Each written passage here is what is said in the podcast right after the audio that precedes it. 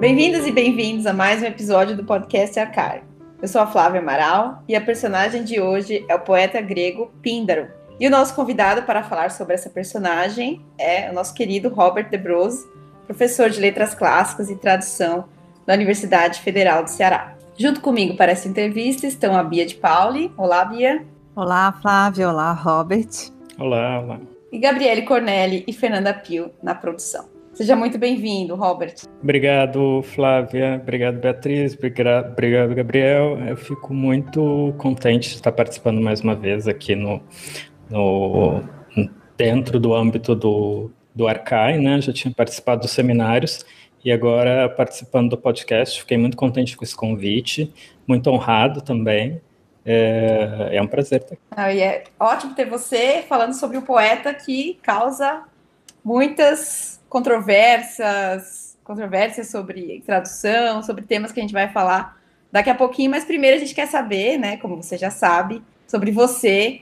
E eu, a gente gostaria que você contasse um pouco, então, sobre a sua trajetória acadêmica, né? Como que você se interessou por letras clássicas e também como que você acabou se concentrando ali na poesia lírica.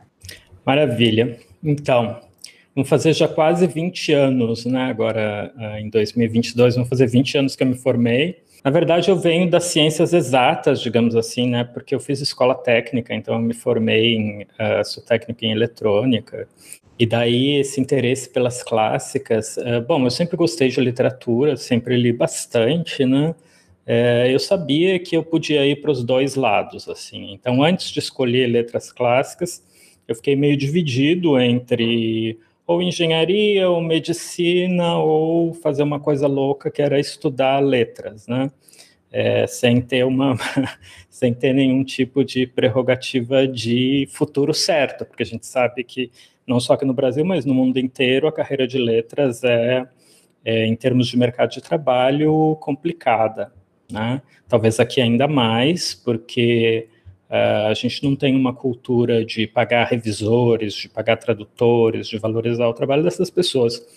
Então, uh, o mercado fica muito limitado realmente ao ensino superior ou ao ensino na escola secundária. E aí chegou um momento que eu precisava decidir realmente, uh, e eu também juntei esse momento de decisão com o fato de que eu queria sair de casa. Eu pensei, não, vou fazer e aí eu lembro de ter lido uh, uma reportagem uma vez sobre era naquela época que descobriram os papiros do Mar Morto, não que descobriram, né, mas que estava começando a ser divulgado mais.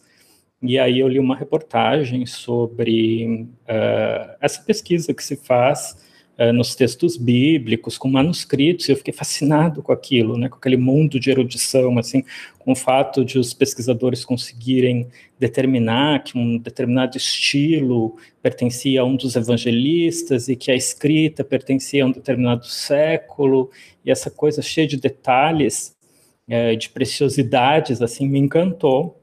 E aí eu decidi, não, eu vou fazer grego, né? E o, a, única, a, a, única universidade que eu sabia que tinha, assim, que talvez fosse mais perto de mim, né? eu não, não sabia muito, muito sobre uh, ensino superior, era, não tinha internet nessa época, né? Eu lembro que eu escrevi para eu escrevi para a USP, para a FUVEST, e eles me mandaram o manual do candidato do ano passado, assim, né? Eu entrei em 98, eles me mandaram de 97. E aí eu fiquei lendo aquelas carreiras lá, e, e daí eu fiquei um ano estudando para o vestibular. Depois que eu terminei a, a, o segundo grau, eu quis parar, porque eu estava realmente a, a, escola técnica que eu frequentava era muito puxada.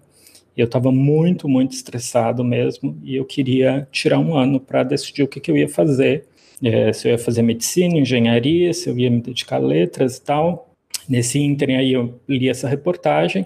E aí eu acabei decidindo que eu ia fazer grego mesmo.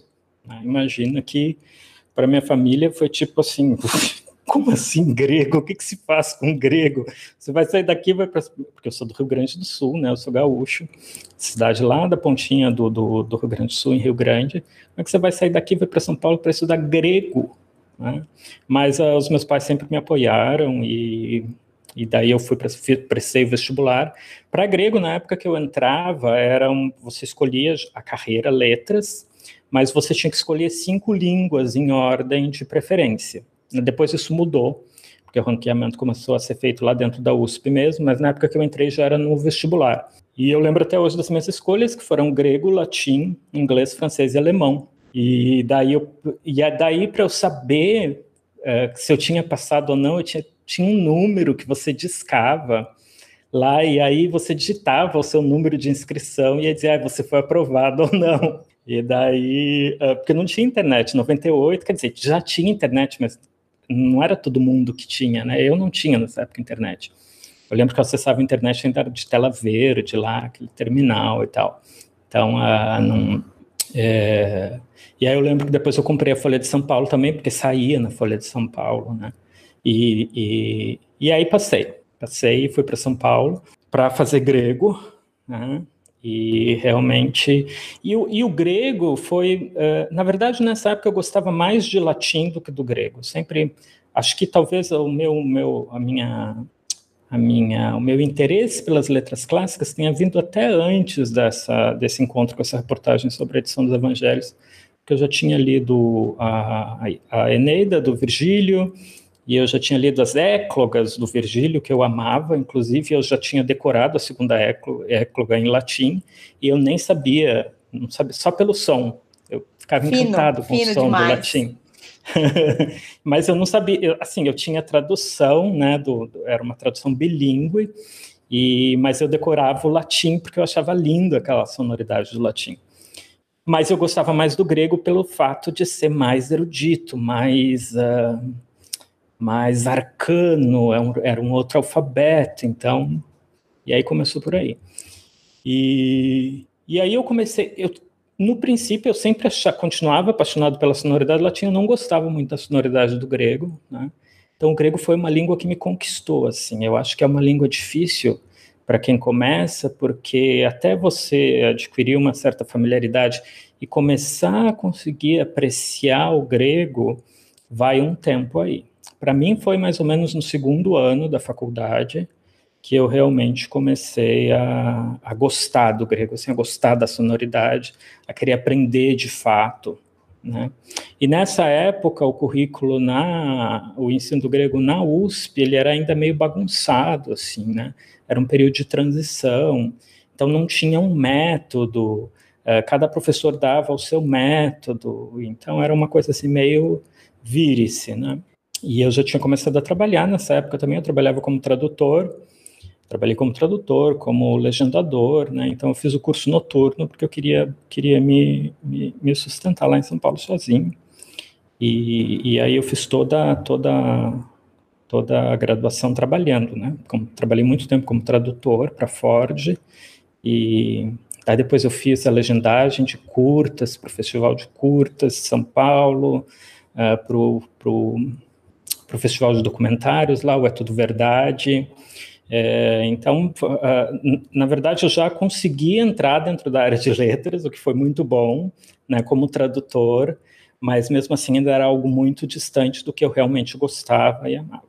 E aí foi isso. Aí, uh, uh, para o mestrado que eu comecei, eu comecei mestrado com a Paula, né, que foi uma das pessoas que me deu o norte lá dentro da, da USP, né, é, embora a gente esteja sempre brigando, é uma relação de amor e ódio, assim, eu e a Paula, mas ela realmente foi uma pessoa muito importante na minha, na minha formação e, e, e de fato foi ela que, que, me, que me colocou aí nesse caminho do, da poesia lírica, né? Eu lembro que eu comecei a ter aula com ela no segundo ano, foi logo depois que ela voltou de Oxford, eu acho, do doutorado, acho que foi, 98, foi. Foi, foi logo depois que ela voltou, no segundo ano, e aí a gente começou a ver arquílogo com ela. Aí eu lembro que eu fiz um trabalho para ela sobre Safo, que foi realmente a primeira poeta que me encantou, me apaixonou e tal. E, e aí foi isso. Daí no mestrado eu comecei com ela, mas aí a gente rompeu, eu passei para o Christian, porque a gente sempre teve uma relação muito conturbada, assim, né? Eu, eu não era um aluno fácil, eu lembro de, hoje em dia, quando os meus alunos aprontam, eu lembro como eu fui, então eu perdoo todo mundo. Eu sou o professor mais bonzinho da face da Terra, porque eu perdoo todo mundo, porque eu penso, gente, eu era exatamente assim, que pessoa chata. Enfim, Mas uh, daí acabei entrando no mestrado, né? E estudei Simonides no mestrado, mas aí já com o Christian. Eu acho que eu fui o primeiro orientando do Christian, é, porque foi logo que ele. É, eu fui primeiro orientando dele, porque foi logo que ele terminou o doutorado, assim que ele entrou na, na, na USP como professor. E, e foi uma relação excelente, sempre tive uma relação excelente com o Christian. A gente tem. Uh, é, pontos de vista muito parecidos, assim. Também brigávamos muito, discutíamos, mas uh, dois gaúchos, né? Então a gente era difícil, mas uh, é uma pessoa muito querida para mim até hoje. Fiquei com ele até o final do doutorado. E aí terminei o doutorado em Simônides, eu acabei estudando quatro epigramas das guerras médicas, né? E, e aí, mais ou menos no final do mestrado, eu comecei a traduzir o Píndaro. Lá por 2009, eu traduzi a primeira ode do Píndaro, que foi a Olímpica 11, né? É, e, mas por curiosidade, eu não gostava do Pindar, eu achava muito, eu acho que é a impressão que todo mundo tem assim dele, muito distante da nossa realidade, é muito difícil de conseguir se acostumar com a, o grego dele, com a sintaxe convoluta e tal. Então passei por todas essas fases do inferno pindárico aí, purguei todos os meus pecados e e me apaixonei à força pelo Píndaro. Foi um casamento assim é, de é, um casamento arranjado que acabou se transformando em paixão e em amor eterno. Que maravilha, Robert, maravilha. E me diz uma coisa, é, a Ana Maria César Pompeu, quando esteve aqui no nosso podcast, ela falou um pouco da experiência dela de sair do Ceará para fazer pós-graduação em São Paulo, né? Você fez o caminho inverso, digamos assim. Você estudou em São Paulo e agora está no Ceará. Como é que é é, como é que foi essa mudança? Como é que é atuar na, na Federal do Ceará? Conta um pouco para gente. Maravilha. Pois é, assim que eu terminei a, a, assim que eu terminei o mestrado, eu já comecei a ficar de olho nos concursos, porque eu sabia que uh, era a época que estava havendo muito concursos e eu não nessa época eu trabalhava também na cultura inglesa e eu ganhava até um salário relativamente bom, mas não era o que eu queria fazer aquilo. Eu odiava dar aula de inglês. É, eu queria dar aula de grego, né? E, e daí eu sabia que se surgisse um concurso, tipo, em qualquer lugar, no meio da Amazônia, eu iria. Porque eu queria trabalhar com grego, eu queria ensinar grego, é, queria que essa fosse a minha vida, assim. E eu, a única... Eu sempre busquei uma carreira acadêmica, né? Eu acho que essa é a questão. Eu sempre me vi no final da minha formação perseguindo uma carreira acadêmica, sendo professor. Uh, e pesquisador. Então, uh, eh, para mim, o primeiro concurso que surgisse, eu prestaria. E o primeiro surgiu na Paraíba, eu prestei para latim, né? e, e daí eu fiquei em segundo lugar. E acho que dois ou três meses depois teve o concurso aqui no, no Ceará, eu prestei, dessa vez era para grego também, daí eu passei. E quando eu estava aqui no Ceará, mandaram me chamar lá na Paraíba, né, em João Pessoa, porque a pessoa que tinha passado não ia assumir, eu estava em seguida na, na, na, fila, né?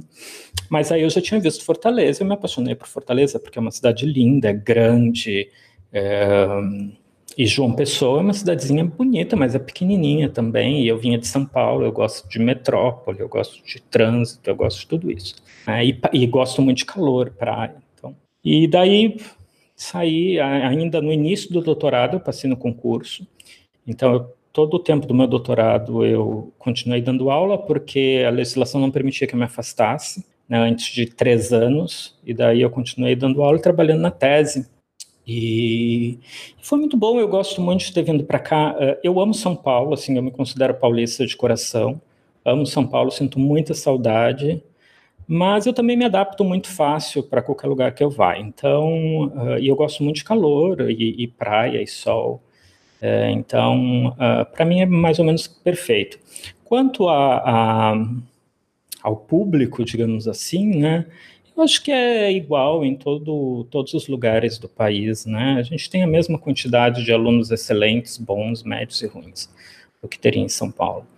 E, e não tem outra, não tem outra, não tem outra possibilidade. Eu acho que uh, se a gente algum dia voltar, retornar a, a voltar a ter uma expansão das universidades federais, o caminho é o interior, é as regiões que ainda não estão bem supridas de professores e tal. Se todo mundo quiser ficar nas grandes capitais, se todo mundo quiser ficar em São Paulo, em Curitiba, em Porto Alegre, não vai ter lugar para todo mundo, né? Então, então é isso. Uh, mas é uma experiência, já faz 11 anos que eu estou aqui, e é uma experiência sempre gratificante. É, eu me sinto privilegiado de ser poder trabalhar com aquilo que eu amo e dando aula. E hum, para mim, é, apesar de ser pesquisador e de adorar a pesquisa, o local que eu mais gosto de estar é na sala de aula com os meus alunos, discutindo onde eu tenho as minhas melhores ideias, onde eles me desafiam e eu volto a pensar em coisas que eu já tinha por certo.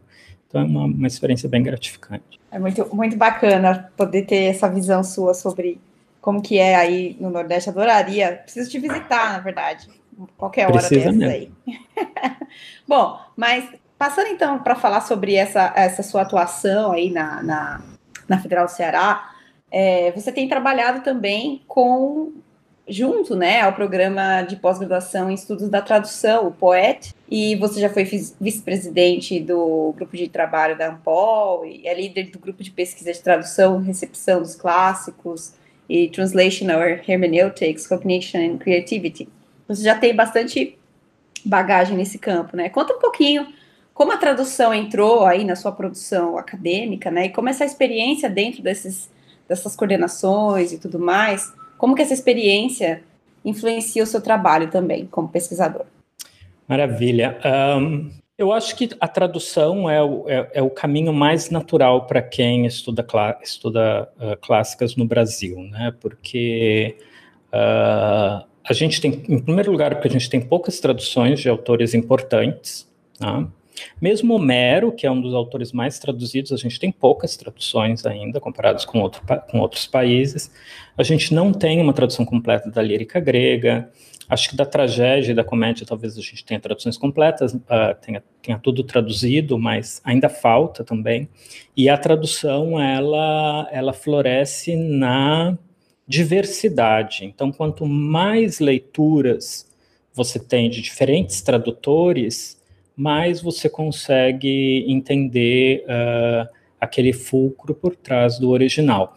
Então, eu acho que a tradução, na verdade, ela funciona como um, como uma, um desenrolar dos múltiplos sentidos do original na língua de na língua para qual uh, esse original está sendo traduzido, né? Ou esse texto de partida, como se prefere falar na teoria da tradução. É, então, eu sempre tive muito próximo da tradução, sempre gostei de traduzir. Eu tenho um blog de tradução, agora também abandonado, mas eu traduzo também outras coisas além do grego. É uma coisa que eu gosto de fazer.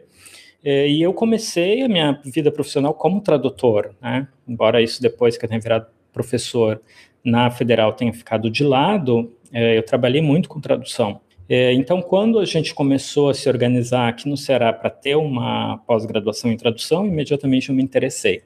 E é um programa jovem, a Poet, mas é um programa que tem crescido muito né, nos últimos anos. A qualidade do DCC foi muito elogiada na última na última avaliação quadrinal da CAPES. Na verdade, só, nós só não subimos de nota porque nós tínhamos só três anos é, e é preciso ter quatro anos para ser, ser avaliado, né? Então, foi uma avaliação experimental, digamos assim. Nós vamos passar pela, pela avaliação uh, ah, para valer agora é, nesse quadriênio, final desse quadriênio. É, e é, é, eu acho que não existe clássico sem tradução. Né? Porque se você for contar o número de pessoas que conseguem ler grego fluentemente, ou que conseguem ler latim fluentemente, ou mesmo outras línguas, alemão, francês, é muito reduzido. Então, o futuro dos clássicos está na tradução. Quanto mais a gente conseguir ter trabalhos traduzidos, obras da antiguidade traduzidas, mais um, um público leitor, um público interessado pelos clássicos vai ser cada vez maior. Então, eu acho que a pervivência dos clássicos passa pela tradução. Paradoxalmente, a, a, tradução não é vista com é vista como uma atividade menor, digamos assim, pelos helenistas, né? É, que uh, dão um valor maior à filologia. Tanto a tradução é essencial para você conseguir alimentar esse ciclo virtuoso de pesquisa e de leitores. Né, porque a gente não produz conhecimento para nós mesmos, nem para dentro da universidade, a gente tem que produzir conhecimento para fora. É, e a questão da tradução é complicada no Brasil por vários motivos, né? Também pela falta de difusão dos meios de, de produção de, de livros que se concentram em determinadas regiões geográficas do país, né, sul, sudeste. Então acaba havendo uma subrepresentação de tradutores.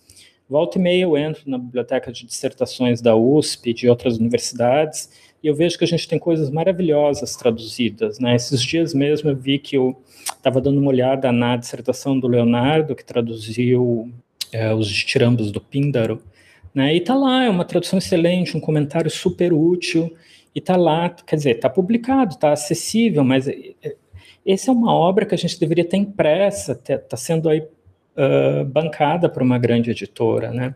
Também esses dias estava lendo a Tebaida, do Estácio, uh, que foi traduzida agora, não me vem cabeça por quem, mas enfim, uma tradução excelente também. Então a gente tem muita coisa que está é, enterrada dentro das bibliotecas universitárias.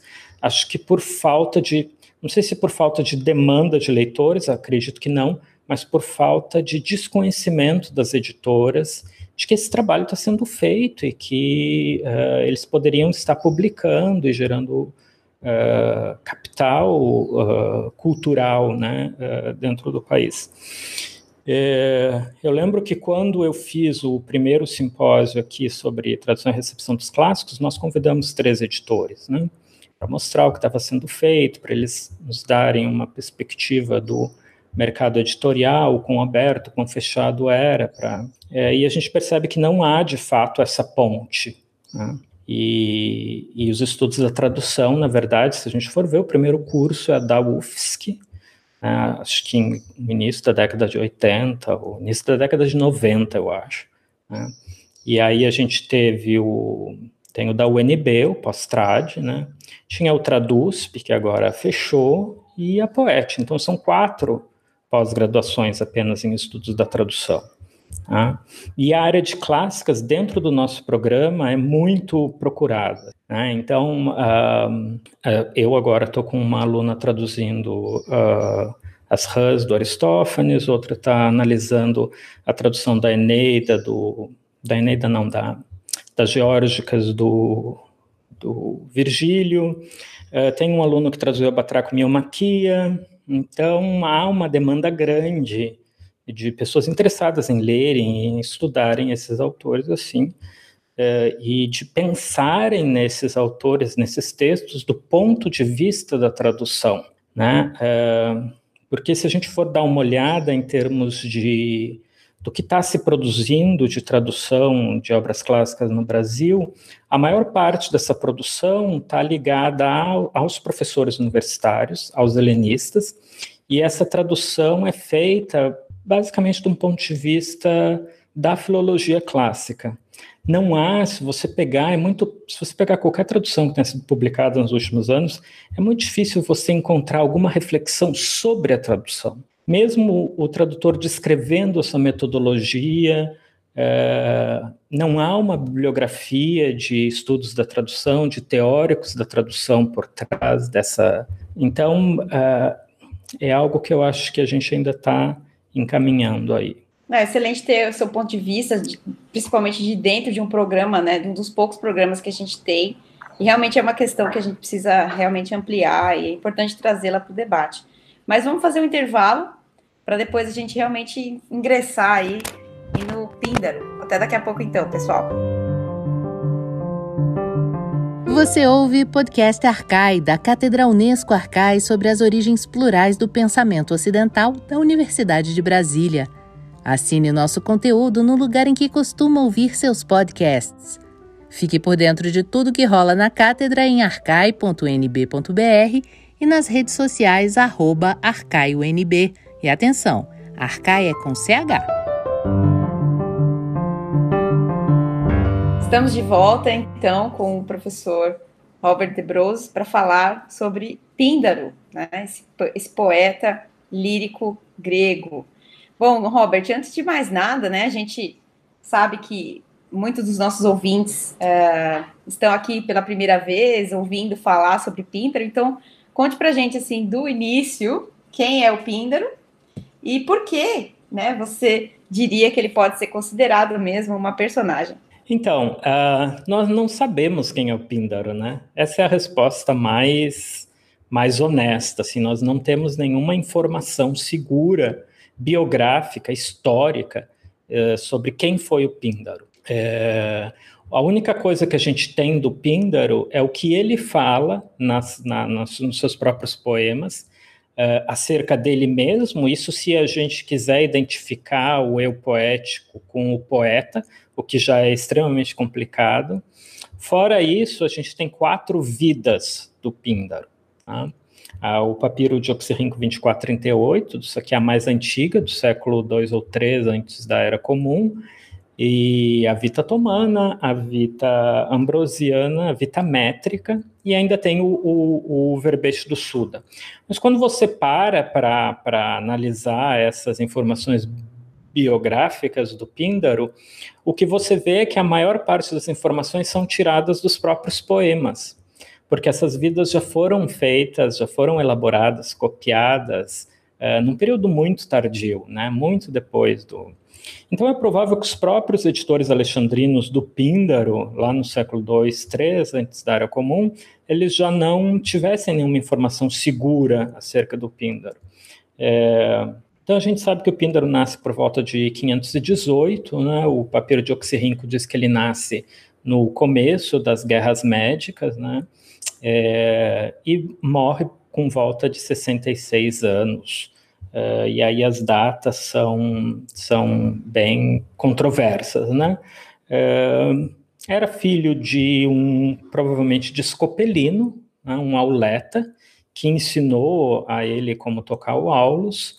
Uh, teve duas filhas, Protomaque e, e Aeometes, e um filho chamado Daifanto, que também em, algum, em, algumas, em algumas fontes é identificado como pai dele. Né? Então não se sabe se o pai era escopelino ou daifanto, ou se o pai era um tal de Pagondas, porque ele tem um partenéio é, dedicado ao Pagondas. Então, mas o que a gente vê de maneira geral é que essas informações biográficas elas não têm nenhuma materialidade histórica por trás delas.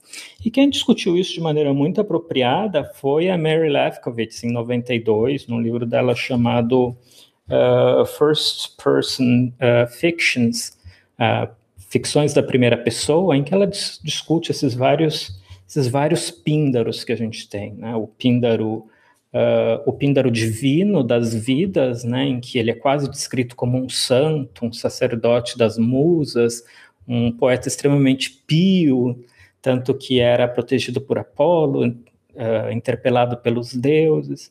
Aí depois a gente tem o Píndaro Herói dos Escólios, né, que são esses comentários que chegaram até nós na margem dos, dos códices ou dos papiros, em que o Píndaro é descrito como um, um enfant terrible, né, um gênio incompreendido, sempre reclamando dos seus adversários e, é, e se, se e se auto-intitulando a águia de Zeus, enquanto Simônides e Baquílides seriam os corvos. Então há essa, o Píndaro é muito combativo nos epinícios dele, né?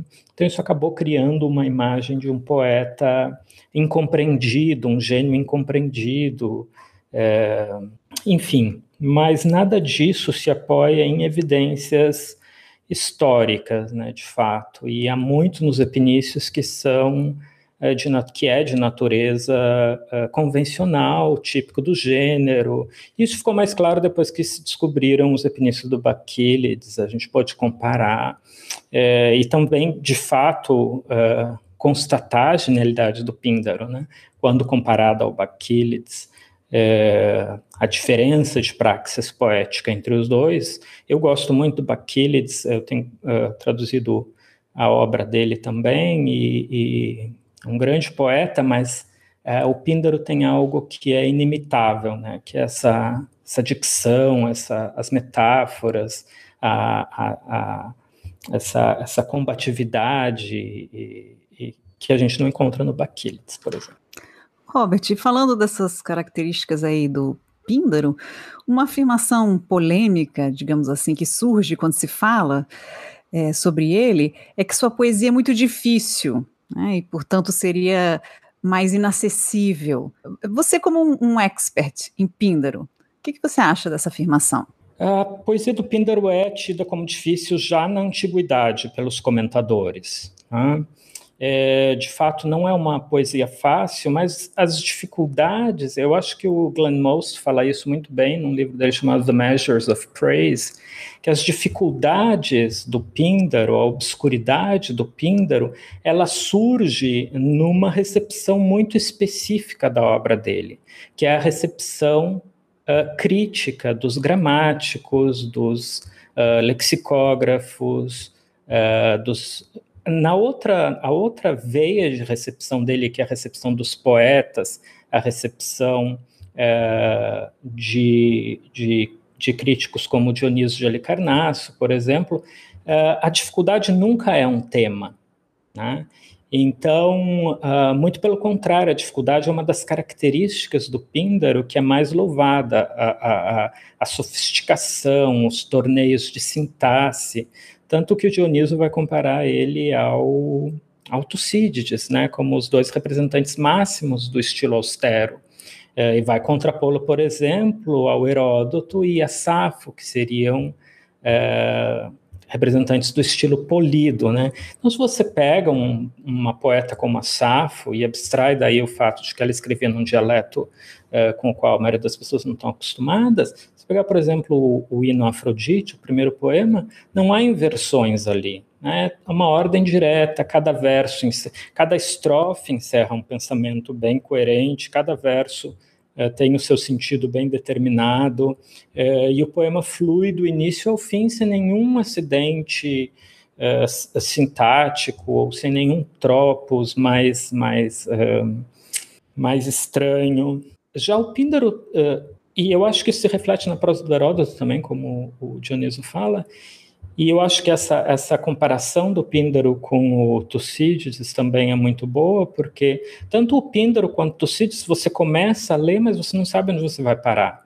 Né? E há muitas idas e vindas, o Píndaro usa muito o hipérbato, uh, já contei as vezes em que o verbo da oração principal no Píndaro está na estrofe seguinte, então você tem 21, 22 palavras entre, é, entre o verbo e o seu referente. Né? Isso certamente dificulta. É, mas a gente, eu acho que existe uma, uma também aí uma, uma, uma dissonância cognitiva com relação a uma audiência antiga e uma audiência moderna, que é o fato de que as pessoas gostam do que é complicado, e os gregos especialmente gostavam do que é complicado.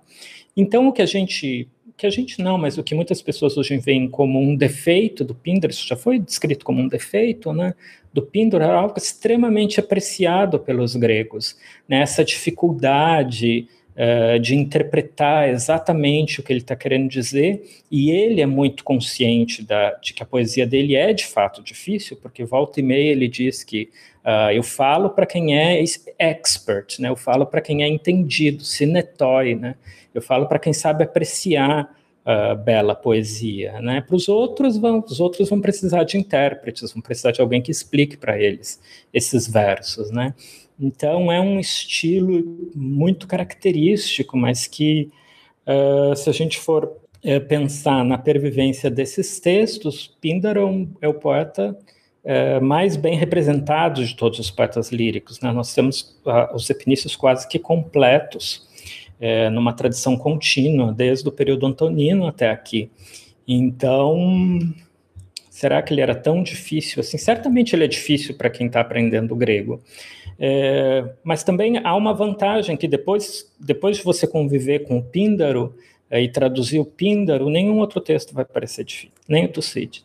Então, tem essa vantagem também. Ah, muito bom, muito bom é, ter a sua visão sobre isso. E já que a gente está falando da, da, das nuances da, da, poesia dele, né, do Píndaro, é, para a gente ter, para os nossos ouvintes terem uma, uma ideia melhor sobre realmente a, a, poesia dele, sobre o que ele fala e tudo mais, sobre as odes, né? É, a gente não pode também deixar de lado de pensar sobre as performances, né? Será que elas essa poesia dele era performada, não? Conte um pouquinho para a gente sobre, sobre isso. Então, uh, essa Bom, tudo que diz respeito ao Píndaro é controverso, né? mas essa é uma outra grande controvérsia. É, em primeiro lugar, a gente precisa entender que a, a poesia dos Epinícios era uma poesia pública. É, provavelmente ela era executada ou no próprio local, já imediatamente no local em que o, em que o atleta ganhar, quando o atleta ganhava uma determinada competição, eram quatro os jogos uh, panelênicos na Grécia, né, os olímpicos, os píticos, os nemeios e os ínstmicos. Então, a gente tem algumas odds curtinhas, por exemplo, como a Olímpica 14, que provavelmente, ou a Pítica 12, se bem que a Pítica 12 talvez não seja um epinício, mas são odds curtinhas que talvez tenham sido compostas para serem executadas no local, é, imediatamente após a, a, a, vitória do atleta, e depois uma odd maior né, uh, para ser executada na, na chegada do atleta à sua cidade natal, que a gente sabe que era um momento de grande pompa. Né? Uh, o atleta era recebido por uma multidão de pessoas que jogavam flores e frutos, Uh, ele recebia uma capa, muitas vezes os muros da cidade eram derrubados para que o cortejo entrasse dentro da cidade. Isso aconteceu com o Nero, né? Quando o Nero ganhou lá, ganhou, entre aspas, né? Uh, os Jogos Olímpicos, os muros de Nápoles foram derrubados para ele entrar. Uh, então era uma grande pompa. e aí, provavelmente havia uma festa em que vários poetas apresentavam um epinício, talvez. Porque, por exemplo, a gente pode pensar que quando o Hierão ganhou a corrida de cavalo, em 476, o Píndaro compôs um epinício para ele, que é a primeira olímpica, né, a mais bela de todas as canções, segundo o Luciano. Né? É, mas a gente sabe que nessa época também estava na corte do Hierão o Baquílides e acho que o Simônides já tinha falecido, mas o Baquílides ainda estava lá. E cinco anos depois, quando o Irão finalmente conquista a corrida de carruagem, que era a corrida mais prestigiosa, não é o, o, o Píndaro que ganha a comissão da OD, mas o Baquílides. Então, uh, a gente fica, pode ficar imaginando que talvez de fato houvesse uma competição entre esses poetas, né, pela, uh, pela, por, por, ser privilegiado em, em em compor um epinício para um tirano como o Hierão, que era extremamente rico e tal. Né? E aí, então a ocasião de performance era as duas mais possíveis, assim, originais eram essas, né? No próprio contexto, no próprio lugar onde a vitória era ganha e depois na cidade do poeta. Uma outra questão é como que eram executadas essas odes, né? Elas eram monódicas. O Píndaro sentava e cantava tocando na tocando a cítara, ou elas eram corais? Né? Essa foi uma grande questão nos, na década de 90. Houve um grande debate entre o Kearns e a Lefkowitz, né? e a, o consenso que se chegou foi de que as canções eram executadas coralmente. É, mas, por exemplo, o Vilamovitz, por exemplo, dizia que a Olímpica 1 era uma ode monódica, né, que o, Vilamovitz diz isso de uma maneira muito categórica, como é típico dele, né? Ele diz assim: esta ode foi cantada pelo Píndaro com a cítara em mãos. Esta é a verdade. Ele diz exatamente isso. então, e de fato, a Olímpica 1 é extremamente bárdica, né? Tem um, uma primeira pessoa muito forte, um, um, eu poético muito forte.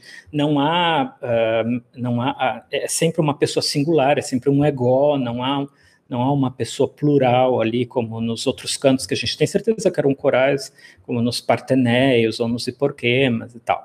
É, se você for pensar também, por outro lado, já outras odes são extremamente corais, como a Nemeia 5, em que se fala das, da, da, da, das vozes dos rapazes em Egina que vão cantar a canção. Então é muito. Uh, não fica claro, nós não podemos dizer com certeza de que todas as todas as odes eram cantadas de maneira coral ou que todas eram monódicas, isso nunca fica claro. Né? E se a gente for pensar na Pítica 4, que tem mais ou menos a extensão de um canto homérico, eu sinceramente teria pena dos, dos dançarinos se eles tivessem que cantar e, e dançar a Pítica 4, né? porque realmente são 1.200 versos, eu acho, do tamanho de um canto homérico.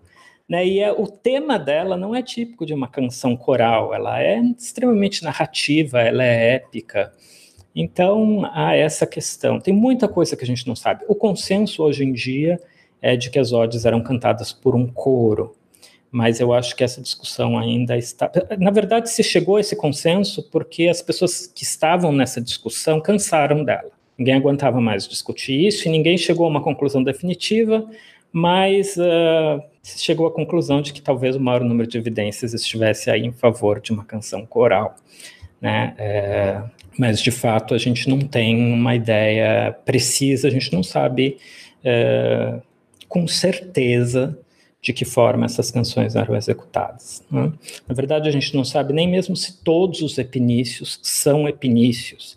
Né? Por exemplo, a Pítica 12, ela provavelmente não é um epinício. Né? Ah, então, a, a gente vê o Píndaro pelo filtro dos gramáticos alexandrinos, né? E pelo, pela forma como eles classificaram essas canções. Mas se você vai ler os escolhos, que hoje estão separados das canções, então você tem uma edição para os poemas e outra edição para os escolhos, mas antes eles eram textos que não, não apareciam separados, eles trazem, tem uma, uma grande intimidade entre si. Eu acho que a última edição a, a imprimir tanto os poemas quanto, com, quanto os escolhos na mesma página foi a do Heine, de 1800 e pouco, é, e aí as edições seguintes começaram a separar as ordens dos escolhos, que eu acho que é uma grande perda, porque você descontextualiza a discussão teórica desses poemas desde a antiguidade. Então, lá nos, nos escolhos, você tem já os comentadores brigando, né? Ah, o Aristarco falou que esse era um epinício, mas uh, os alunos do Zenódoto têm certeza de que eram um entronismos.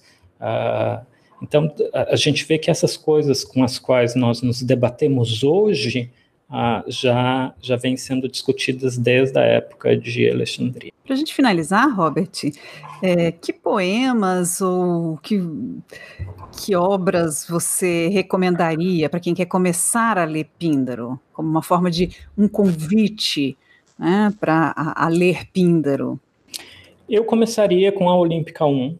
É, acho que é um, um, quase um clichê, mas de fato é, é não é, não, não é à toa que ela aparece no, no início das obras do Píndaro, ela não é a canção mais antiga do Píndaro, ela se situa mais ou menos no meio da carreira, quando ele tinha 40 anos, mas é, é, é uma ode que é extremamente, tem uma estrutura muito simétrica, uma estrutura interna muito simétrica, e é onde a genialidade do Píndaro como uh, um artesão de palavras se mostra de uma maneira bastante conspícua. Então, eu começaria pela Olímpica 1.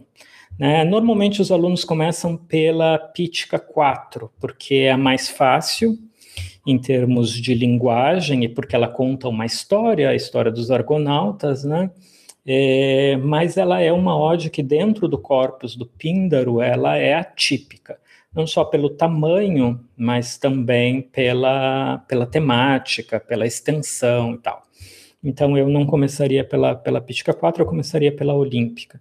E eu leria uh, todas as Olímpicas e depois, então, prosseguiria a partir daí. Mas qualquer lugar que você começar no Píndaro, não tem ponto baixo ali qualquer lugar que você começar é pura genialidade. Eu sou uma pessoa totalmente isenta para falar, mas, uh, mas de fato. Uh, e aí agora tem a tradução, já a gente já tem uma tradução completa, que é a tradução do do Roosevelt, né, que não foi muito publicizada, eu estou fazendo o máximo de propaganda possível, é, é uma tradução completa do Píndaro, né, é, o Trajano está trabalhando na tradução dele também, e eu estou trabalhando na minha. Eu agora, a minha tradução já está na, na, na, parte da revisão e da colocação dos contextos, né, dos fragmentos. Então, eu estou contextualizando os fragmentos, porque eu não quero, não quero lançar uma tradução de fragmentos soltos, então eu quero dar uma contextualizada ali e escrever a introdução das odes. Eu espero que nesse ano ano da peste, eu consiga terminar essa tradução aí que já se arrasta por uns 10 anos. Não, vai ser ótimo poder receber essa tradução e que ela venha rápido, né? Antes da próxima onda, né? De preferência. E é, é, interessante a gente pensar também que, que essa associação, acho que é, só para deixar mais evidente, a associação do Pindar com jogos, né, os jogos da antiguidade. E se realmente a gente conseguir ter os Jogos Olímpicos esse ano, é mais um convite aí para o pessoal é, se, se inteirar de, da, da, origem ali do louvor aos atletas, né? Porque as odds, é, bom, a gente entende elas também como uma apreciação ali da, das vitórias, né? Na antiguidade. Então, fica o convite aí para os ouvintes é, amantes de esporte como eu. E, Robert, infelizmente, o nosso tempo, é, como o Gabriele gosta de dizer, é tirando, ele é muito pouco, né? A gente poderia passar horas aqui falando sobre é, o Píndaro, que realmente é fascinante, né? A gente precisa perder esse medo e é, é muito bom ter, ter essa sua exposição e esperar essas próximas traduções para a gente poder apreciar, né? Então, muito obrigada Isso. mesmo, foi um prazer. Obrigado a vocês de novo, uh, me senti super bem acolhido aqui uh, nessa conversa e desejo muito sucesso aí para o podcast da Arcai, acho que está prestando um serviço extremamente importante promover um diálogo aí entre nós, pesquisadores, professores de todo o país uh, e alunos também. Uh, eu acho que é muito legal. Estão de parabéns todos os organizadores. Muito obrigada, então, Robert. Até a próxima.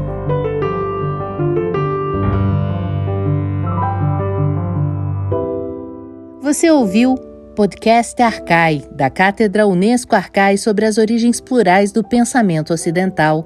Produção: Arthur Sobreira, Beatriz De Pauli, Fernanda Pio, Flávia Amaral e Gabriele Cornelli. Locução: Marcela Diniz. Trilha de Dambodan. A Cátedra Unesco Arcai integra o programa de pós-graduação em Metafísica da Universidade de Brasília. Acompanhe nossas atividades em arcai.nb.br e nos siga nas redes sociais. Até a próxima!